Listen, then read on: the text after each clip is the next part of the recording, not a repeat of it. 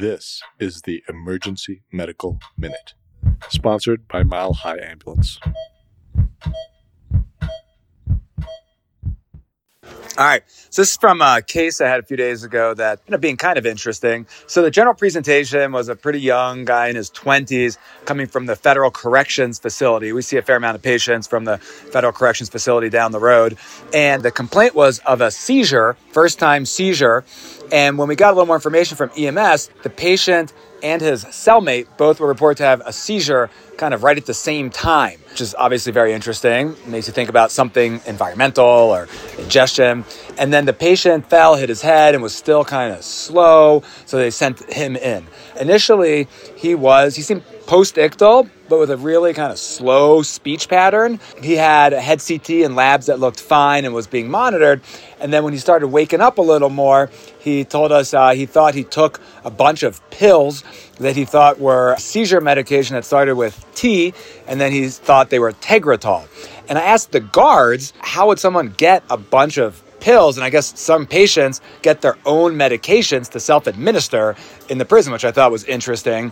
And then the patient also said there's a whole bunch of things that the prisoners take. So maybe we shouldn't assume that just because people are in a federal corrections facility, they're not getting access to either other people's medications or other illicit substances.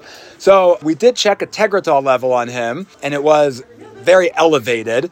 And he had persistent symptoms of kind of ataxia, slurred speech, pretty drowsy, which are the kind of typical symptoms of a Tegretol overdose. In really bad overdoses, Tegretol can actually cause hemodynamic instability, hypotension, prolonged QT. Sometimes needs to actually be dialyzed if patients are really sick with it. But in mild cases, like this guy, he just got admitted and monitored, and I think probably cleared it over a day or so.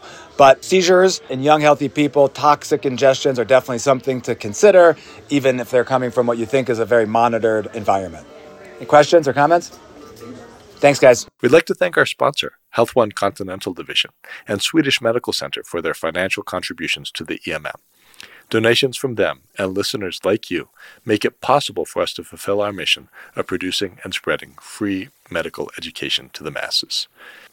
If you enjoy our show, please consider making a one time or recurring donation to help cover our operational costs and keep the EMM awesome. Click on the link in our show notes to make a donation. Thank you for listening.